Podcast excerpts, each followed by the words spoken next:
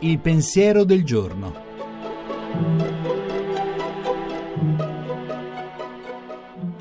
In studio Monica Mondo, giornalista, autore tv.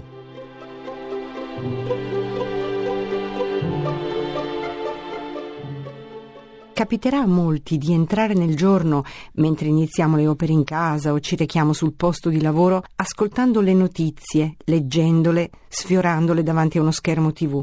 È importante. Siamo fortunati. Innanzitutto le abbiamo le notizie e questo non capita a tutti, di tutti i popoli e paesi.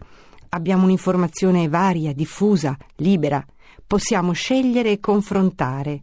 E poi le notizie ci aprono al mondo non esistiamo solo noi. Non possiamo vivere centrati sempre e soltanto sui nostri affari, sui nostri problemi. Mancherebbe il respiro. Sapere, conoscere quel che avviene ai tanti fratelli, il lavorio di tanti per cambiare le cose, le sofferenze di troppi per le violenze e le guerre, non deprime, ma chiede, esige una partecipazione, un interesse, una volontà di essere protagonisti. Suggerisce una preghiera, grata per quel che abbiamo e fervida perché chi governa il destino di tutti consoli, sostenga e salvi.